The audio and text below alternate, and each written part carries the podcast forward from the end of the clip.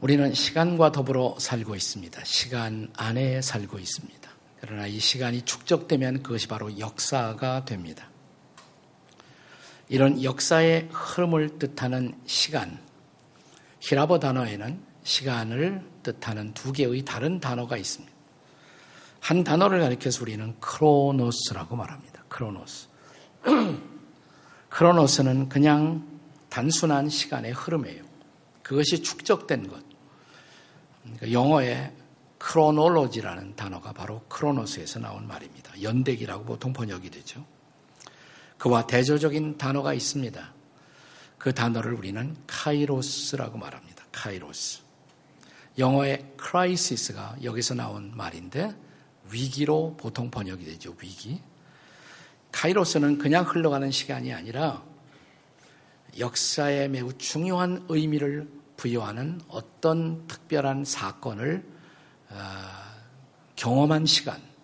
그게 바로 카이로스예요. 카이로스.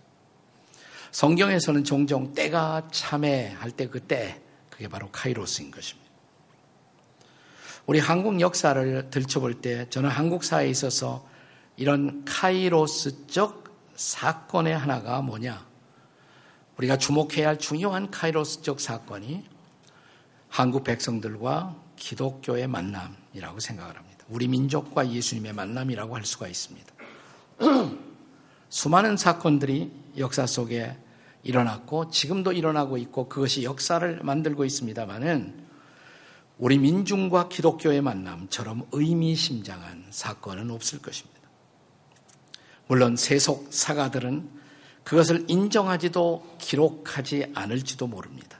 그러나 세계 역사에 있어서 그리스도가 오셨을 때 역사는 둘로 나누어졌죠. 비씨, Before Christ, 에이디, Anno Domini, 그리스도 안에서 새롭게 시작된 그리스도 이후의 역사. 예수님의 오심은 역사의 분수령을 만들었던 것입니다. 동일하게 한국 사회에서도, 한국 역사에서도 복음이 왔을 때 그 복음은, 그리스도는 한국 역사의 한 분수령을 만들었다고 할 수가 있습니다. 한국 기독교회사를 쓴 연세대학의 민경배 교수는 그의 책의 머릿말에서 복음이 우리 민족을 찾아오던 정황을 이렇게 묘사했습니다. 십구 세기 아시아의 긴박한 국제적 긴장 속에서 한국은 워낙 힘이 없었고 아무 도울 리가 없었다. 그런 비운과 좌절감이 엄습할 때 이 결례가 돌아가서 기대어 손 붙잡을 곳은 교회밖에 없다고 느낀 때가 있었다. 우리는 그 손이 따뜻한 것을 느꼈다. 우리를 품어주는 손길이 넓고도 단단한 것을 알았다. 개화기 이전, 곧 기독교가 들어오기 이전 우리들은 세계에서 소외되어 있었다. 역사상 한 번도 세계와의 혈연의식을 가져보지 못하고 약소민족의 서러움을 쇄국으로 겪어오던 우리 결례였다. 그런데 바로 이웃에 세계 열강으로 진입한 신흥 일본이 호시탐탐 먹이를 노리고 있었다. 그런데 바로 그때 기독교는 이미 한 발자국 이 땅에 발을 디디고 있었다. 우리 외로운 결례는 그 교회를 통하여 비로소 세계와 소매를 맞잡고 머리를 들 수가 있었다. 교회는 차고 넘쳤다. 추운 겨울, 교회 밖 마당에 거죽을 깔고 앉아 예배하는 무리의 수가 예배당 안에 사람들보다 많았다. 그리고 그들의 얼굴에는 활기가 넘치고 있었다. 그리고 이들이 근대 한국의 새로운 기백의 집단으로 등장하고 있었다. 그들이 민족의 얼, 그 틀을 잡아 형질을 갖추어주고 그리고는 시련과 압제의 쓰라림을 가슴 펴고 이겨나가게 해주었던 것이다. 한마디로 우리 민족은 역사사상 가장 커다란 크라이시스, 위기에 나라를 상실하는 비극적 정황 속에서 그런 카이로스 위기의 순간에 복음의 주인신 예수님을 만날 수가 있었던 것입니다. 오늘 우리가 함께 읽은 요한복음의 본문은 텍스트는 예수님의 처음 제자들이 예수님과 만남을 갖는 장면을 기록하고 있습니다. 침례 요한과 예수님의 만남. 사도 요한과 예수님의 만남, 그리고 안드레와 예수님의 만남, 그리고 안드레가 예수님을 만나고 자기 형제 베드로를 예수님에게 소개시킵니다. 그래서 시몬 베드로와 예수님의 만남, 이런 장면들이 오늘 본문에 소개되고 있습니다. 이 처음 제자들이 예수님과 만남을 갖게 된 그 정황을 통해서 오늘 우리가 민족 해방을 기념하는 이 주일에 우리 민족이 예수님과의 만남을 가질 수 있었던 그 의미를 함께 묵상하고자 합니다. 저는 이 만남을 위대한 만남이라고 생각해요. 위대한 만남. 우리 민족과 예수님의 만남. 이 위대한 만남의 의미, 그 만남의 본질은 도대체 무엇일까요? 첫째로, 그것은 메시아와의 만남이었다라는 사실이에요. 자, 안드레가 먼저 예수님을 만난 후에 본문 사십일 절에 보면 그가 예수님을 만난 소감을 이렇게 고백합니다. 같이 읽을까요? 사십일 절 시작. 그가 먼저 자기의 형제 시몬을 찾아 말하되 우리가 메시아를 만났다 하고, 메시아는 번역하면 그리스도라. 여기서 우리가 주의 깊게 성찰할 것은 그냥 예수님을 만났다 이렇게 기록한 것이 아니라는 것입니다. 메시아를 만났소 이렇게 고백한 것입니다. 메시아는 본래 아람어예요. 에라믹 랭귀지입니다. 히라보로는 그리스도입니다. 그러니까 메시아하고 그리스도는 똑같은 말이에요. 메시아하고 그리스도는 같은 말인 것입니다. 그리고 그 뜻은 기름 부음을 받으신 분, the anointed one, 기름 부음을 받으신 자라는 뜻입니다. 우리가 구약 성경을 보시면 어떤 사람이 그 자리에 취임할 때 양의 뿔, 양각에 기름을 채워 머리에 기름을 붓고 그 자리에 취임하는 종류의 사람 세 종류가 있었어요. 누구였을까요? 왕, 선지자, 제사장이었습니다. 왕은 다스리는 사람이에요. 통치하는 사람. 그러나 이스라엘 백성들은 도무지 왕들에게 만족할 수가 없었습니다. 마치 우리도 한 지도자가 세워질 때 기대를 갖지만 얼마 지나지 않아 그 지도자에 대한 실망을 반복적으로 경험하는 것처럼, 그러자 이스라엘 백성들은 하나님이 직접 기름 부어주셔서 세워질 왕, 그런 왕의 오심을 대망했던 것입니다. 이게 메시아 대망 사상의 중요한 내용이에요. 그 다음에 선지자, 선지자는 가르치는 사람입니다. 예언하는 사람입니다. 진리를 가르쳤습니다. 나 구약 시대에 보면 수많은 거짓 선지자들이 일어납니다. 그러자 이스라엘 백성들은 하나님이 직접 기름을 부어서 우리를 정말 진리 가운데로 인도할 선지자를 기다립니다. 이게 바로 메시아 대망 사상이에요. 그리고 또한 제사장. 제사장은 하나님과 인간 사이에 중간 역할을 하는 사람입니다. 죄를 해결하고 문제를 해결하는 제사장. 구약의 모든 제사장들은 다른 사람들을 위한 제사를 드리기에 앞서서 자기 자신의 죄를 인해서 먼저 제사를 드려야 하는 부족한 사람들이었습니다. 이스라엘 백성들은 이런 제사장의 모습을 보면서 이제 하나님이 직접 기름을 부어 오셔서 하나님과 인간 사이의 완벽한 중보자, 우리의 죄, 우리의 모든 문제를 해결할 진정한 기름 부음 받은 제사장을 기다리고 있었어요. 이게 바로 메시아 대망 사상이에요. 그런데 지금 안드레는 예수님을 만나고 나서 자기 형제 베드로에게 쫓아가서 이렇게 말합니다. 내가 말이야 메시아를 만났어. 메시아를, 기름 부음 받은 그분을 만났어. 이렇게 고백하고 있는 것입니다. 사랑하는 여러분, 자, 안드레의 고백을 듣고 마침내 시몬 베드로도 예수님을 만나죠. 그리고 나서 베드로가 어느 날 우리가 잘 아는 마태복음 십육 장 십육 절에 매우 중요한 고백을 베드로가 하게 됩니다. 같이 한번 읽어보세요. 시작. 시몬 베드로가 대답하여 이르되 주는 곧 그리스도시요 살아계신 하나님의 아들이시니다. 자, 주는 곧 그리스도시요. 자, 그리스도를 다른 말로 뭐예요? 메시아요. 주님이 바로 메시아이십니다. 그분은 진실로 나를 공의로 통치할 수 있는 나의 왕, 나를 진리로 가르치고 인도할 선지자, 나의 죄, 내 모든 문제를 해결할 수 있는 제사장이라는 고백입니다. 이걸 합하면 왕, 선지자, 제사장의 역할을 다 합하면 뭐냐면 그게 바로 구세주예요. 구세주. 세이비어, 나의 구세주. 내가 메시아를 만났소. 이 말을 바꾸면 나는 구세주를 만났소. 나의 왕, 나의 선지자, 나의 제사장, 나의 구원자를 만났습니다라는 고백입니다. 그렇다면 사랑하는 여러분, 이 만남보다 더 중요한 만남이 어디 있겠어요? 이 만남보다 더 위대한 만남이 어디가 있겠습니까? 과거의 어떤 종교도 그리고 어떤 철학도 어떤 심오한 사상도 제공할 수 없었던 구원이 임한 것입니다. 구원이 바로 이 땅의 이 민족 가운데 임한 것입니다. 십구 세기 말 처음으로 예수 그리스도의 복음이 이 땅에 전해졌다는 것은 이제 우리 민족이 바로 메시아 대신 예수님을 만나고 구원을 체험하게 된 것입니다. 할렐루야! 이거보다 더 위대한 사건이 어디 있겠어요? 메시아가 오신 것입니다. 구원이 이 땅에 임한 것입니다. 그러므로 이 위대한 만남, 그것은 구세주와의 만남이었다는 사실이에요. 자, 예수님과의 만남, 그 만남이 가지는 이 위대한 만남이 갖는 두 번째 의미, 둘째로는 선교적 삶의 시작이라는 사실입니다. 자, 예수를 구원자로 만난 사람들의 공통된 특성 하나가 있어요. 그 특성은 그들은 결코 잠잠할 수 없었다는 것입니다. 생각해 보십시오. 자, 내 인생을 구원하는 분을 만나는데 잠잠할 수 있겠어요? 침묵할 수 있겠습니까? 내 모든 문제를 해결하고 내 죄를 해결하고 나를 구원하시는 그분을 만나는데 어떻게 침묵할 수 있겠어요? 내가 메시아를 만났소. 말하기 시작합니다. 이것이 바로 선교적 삶의 시작이에요. 미셔널 라이프의 시작인 것입니다. 만약 어떤 사람이 예수님을 만났다고 하면서 예수님을 증거하거나 예수님을 전도할 생각이 전혀 없다. 그럼 결론은 딱 하나밖에 없어요.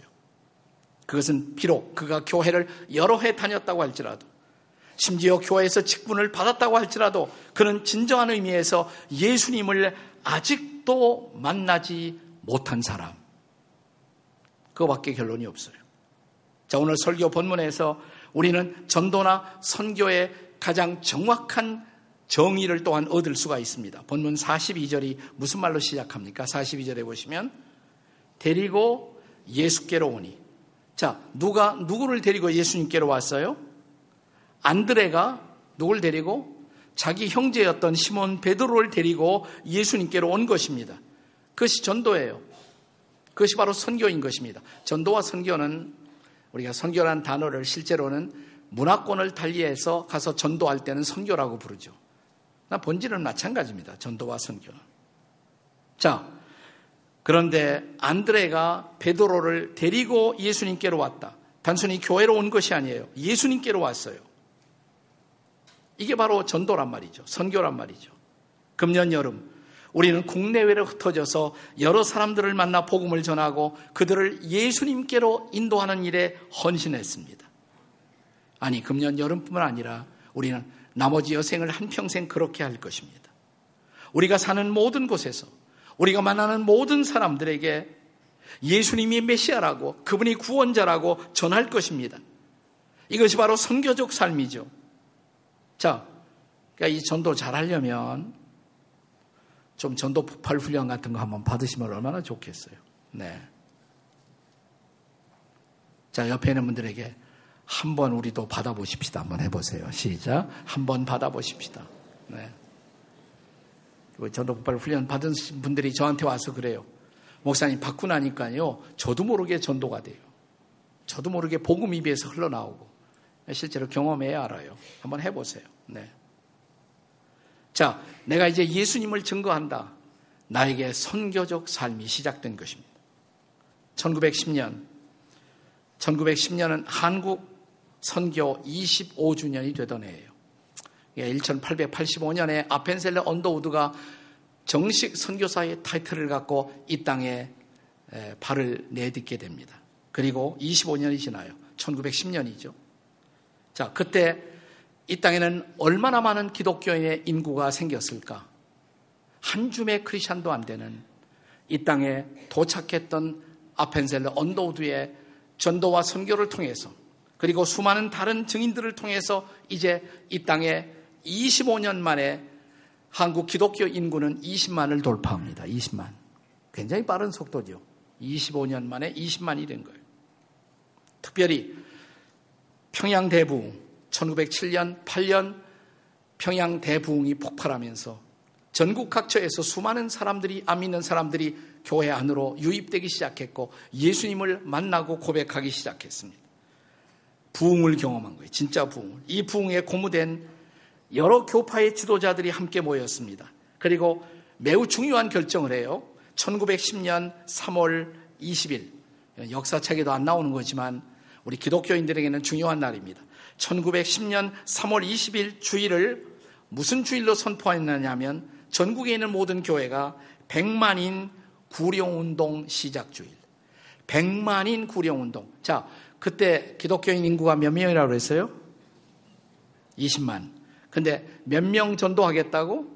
백만 명. 백만인 구령운동을 시작한 것이에요. 네. 이건 굉장한 어떤 헌신이죠. 이제 우리가 백만 명을 전도해보자. 그리고 그 구체적인 전략으로 그들은 세 가지 전략을 세웠습니다. 전략적 목표.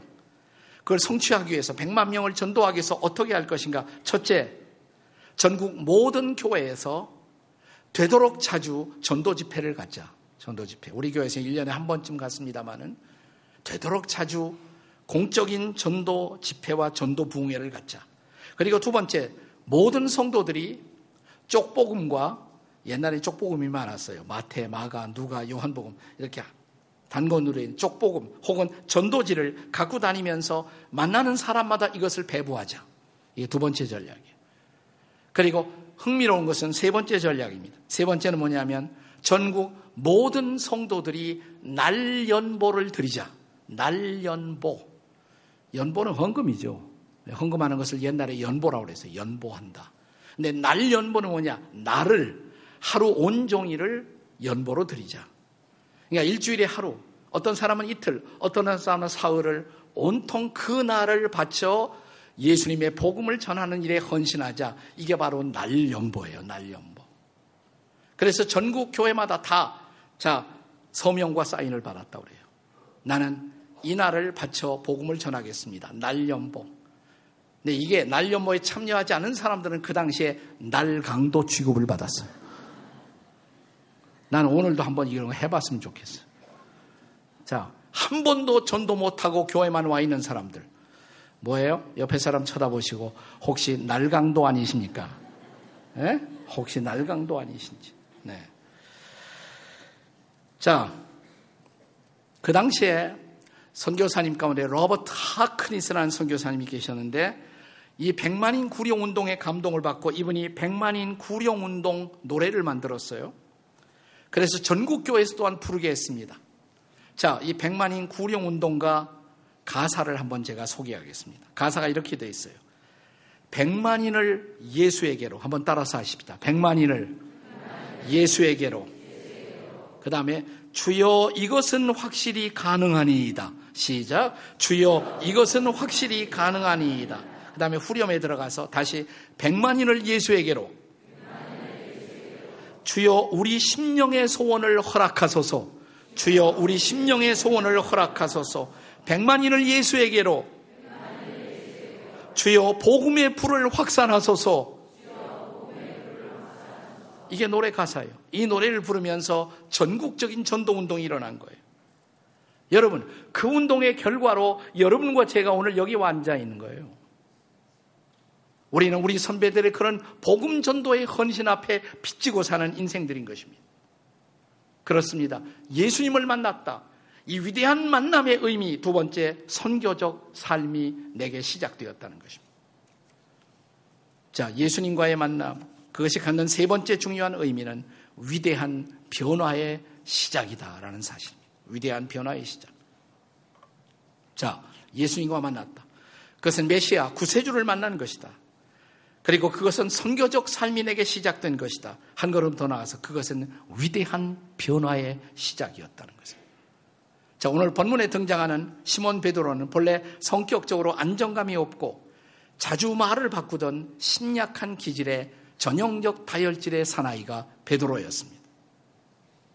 그것은 예수님을 만나고도 한동안 그런 특성을 베드로의 삶에서 볼 수가 있어요. 우리가 복음서에 보시면 그런 게 나타나잖아요. 예수님이 제 아들의 발을 닦아주니까 베드로가 깜짝 놀라면서 절대로 안 돼요. 내 발, 선생님이 저를 지키다니 있을 수 없는 일입니다. 예수님이 내가 너를 씻기지 않으면 너는 나와 상관이 없느니라. 아 그래요? 그러자 그러면 발뿐만 아니라 몽땅 목욕을 시켜주세요.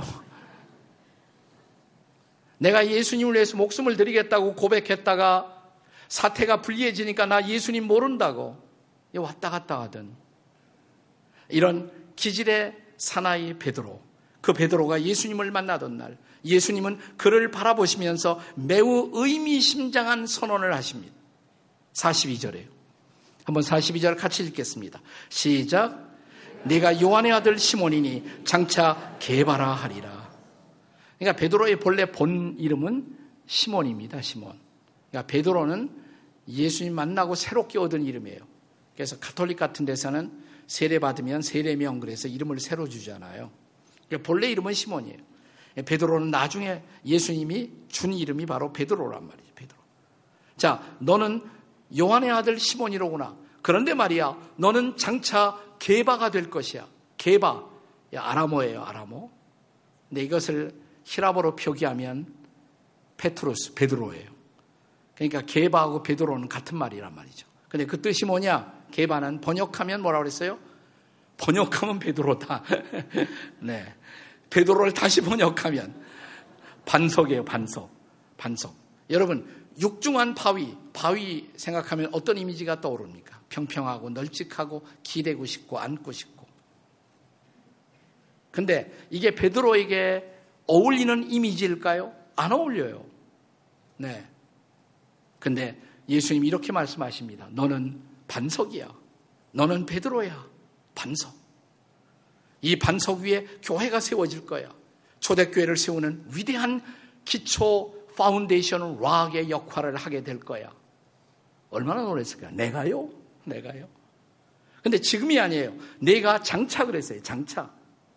지금은 쉽게 흔들리고 지금은 쉽게 내 마음이 헤매이고 방황하지만 그러나 너는 장차 개바가 될 것이다. 반석 같은 위대한 지도자가 될 것이다. 이것은 베드로에게 얼마나 놀라운 소망을 주었을까요? 그의 잠재적 미래를 보시면서 이 위대한 변화를 시사하신 거예요. 그리고 베드로는 실제로 변화되기 시작합니다. 서서히. 그러나 마침내 변화되어 그는 초대교회를 세우는 위대한 지도자가 된 것입니다. 그것이 여러분과 저에게 일어날 사건임을 믿으시기 바랍니다. 지금은 충분히 내가 변화되지 못했지만 충분히 주님 앞에 서기에 부끄러운 요소들을 갖고 있지만 그러나 장차 우리는 그렇게 될 것을 믿습니다. 옆에 사람 쳐다보고 장차 당신도 그렇게 될 것을 믿습니다. 해보세요 한번. 장차 당신도 그렇게 될 것을 믿습니다. 예, 그렇습니다. 우리가 예수 믿었다고 해서 그 순간 우리가 성자가 되지 않는다는 것을 우리는 잘 알고 있어요. 그러나 내가 진지하게 예수 그리스도를 따르면 그리고 하나님의 말씀을 붙들고 살면 마침내 우리도 하나님의 손에 붙잡힘을 받아 위대한 하나님의 역사를 이루는 반석 같은 지도자로 설 것입니다. 이것이 우리 안에 일어나는 놀라운 변화란 말이죠. 그 변화가 시작되었다는 것이에요. 이것이 바로 복음의 능력이라는 것이에요. 자, 그래서 복음은 이 복음을 받아들인 사람 속에 놀라운 변화를 약속하고 그를 구원하는 것입니다. 그리고 이런 변화를 체험하는 사람들이 많아지는 곳에 그것은 개인의 변화뿐만 아니라 그것은 가정의 변화를 낳고 그것은 사회의 변화를 낳고 그것은 마침내 민족적인 변혁과 구원을 가져다 줄 수가 있는 것입니다. 한국의 초대교회는 그런 변혁의 희망을, 변화의 희망을 분명히 그 당시 사회 속에 보여주었습니다. 그리고 그런 영향력을 남겼습니다. 오늘은 어떨까요? 오늘은 그렇지 못하다는 사실 앞에 우리 모두가 마음을 아파합니다. 그렇기 때문에 복음의 희망, 복음의 능력, 복음의 소망이 다시 한번 회복돼야 할 줄로 믿습니다. 결코 포기될 수 없는 민족 복음화의 소망, 포기할 수 없죠. 오늘 이 뜻깊은 해방절을 기념하는 주일에 우리의 선배 한 분이 복음을 받아들인 이민족의 미래, 미래의 대한민국을 바라보면서 드린 감동적인 기도 하나가 있어요. 저는 이십 대에 이 기도문을 그분에게 직접 들으면서 또 이 기도문을 가지고 설교하는 그분의 설교를 들으면서 가슴이 막 뛰었어요. 나도 이 복음을 위해서 내 인생을 바쳐야지. 실제로 그렇게 바쳤습니다. 민족 복음화의 꿈이라는 기도문이 있습니다. 씨씨씨 운동을 시작하신 김준곤 목사님께서 드린 기도입니다. 지금 씨씨씨 본부에 가시면 그 안에 이렇게 돌로 된 민족 복음화의 꿈이라는 기도문이 거기 새겨져 있기도 합니다. 한번 들어보세요. 어머니처럼 하나밖에 없는 내 조국, 어디를 찔러도 내 몸같이 아픈 조국, 이민족, 마음마다, 가정마다, 교회마다, 사회의 구석구석, 금수강산, 자연환경에도 하나님의 나라가 임하게 하시고 뜻이 하늘에서처럼 이 땅에 이루어지게 하옵소서. 이 땅에 태어나는 어린이마다 어머니의 신앙의 탯줄, 기도의 젖줄, 말씀의 핏줄에서 자라게 하시고 집집마다 이 집의 주인은 예수님이라고 고백하는 민족, 기업주들은 이 회사의 주인은 예수님이고 나는 관리인이라고 고백하는 민족, 두메마을 우물가의 여인들의 입에서도 공장의 직공들, 바다의 선원들의 입에서도 찬송이 터져나오게 하시고 각급 학교 교실에서 성경이 필수 과목처럼 배워지게 하시고 국회나 가기가 모일 때도 주의 뜻이 먼저 무너지게 하시고 국제시장에서 한국제 물건은 한국인의 신앙과 양심이 을의 보증수표처럼 믿어지는 민족, 여호와로 자기의 하나님으로 삼고 예수 그리스도를 주로 삼으며 신구약 성경을 신앙과 행위의 표준으로 삼는 민족, 예수의식과 민족의식이 하나 된 지상 최초의 민족, 그리하여 수십만의 젊은이들이 예수의 꿈을 꾸고 인류 구원의 환상을 보며 한 손에는 복음을, 다른 한 손에는 사랑을 들고 지구촌 구석구석을 누비는 거룩한 민족이 되게 하옵소서. 가슴이 뛰지 않나요? 나는 그분의 이런 비전의 메시지를 듣고 또 그분이 드리는 이 기도문을 들으면서 젊은 날 내 인생을 주님 앞에 드렸습니다. 그러나 아직도 실현돼야 할 우리 민족의 미래를 바라보면서 우리는 오늘 이 시대에 다시 한번 이 꿈을, 이 비전을 붙잡아야 하지 않을까요? 이 거룩한 꿈의 실현을 위해서 다시 무릎 꿇고 기도해야 하지 않을까요? 이 거룩한 꿈의 실현을 위해서 다시 한번 복음의 사역 앞에 이 시대의 그리스도인들이 선교의 책임을 다해야 하지 않을까요? 다 하고 계십니까? 오늘 이 복된 주일, 민족의 해방을 선물로 받은 것을 기념하는 주일, 이 민족의 진정한 미래를 위해서 다시 주님 앞에 무릎 꿇는 헌신을 고백하는 저와 여러분이 되시기를 주의 이름으로 축원합니다.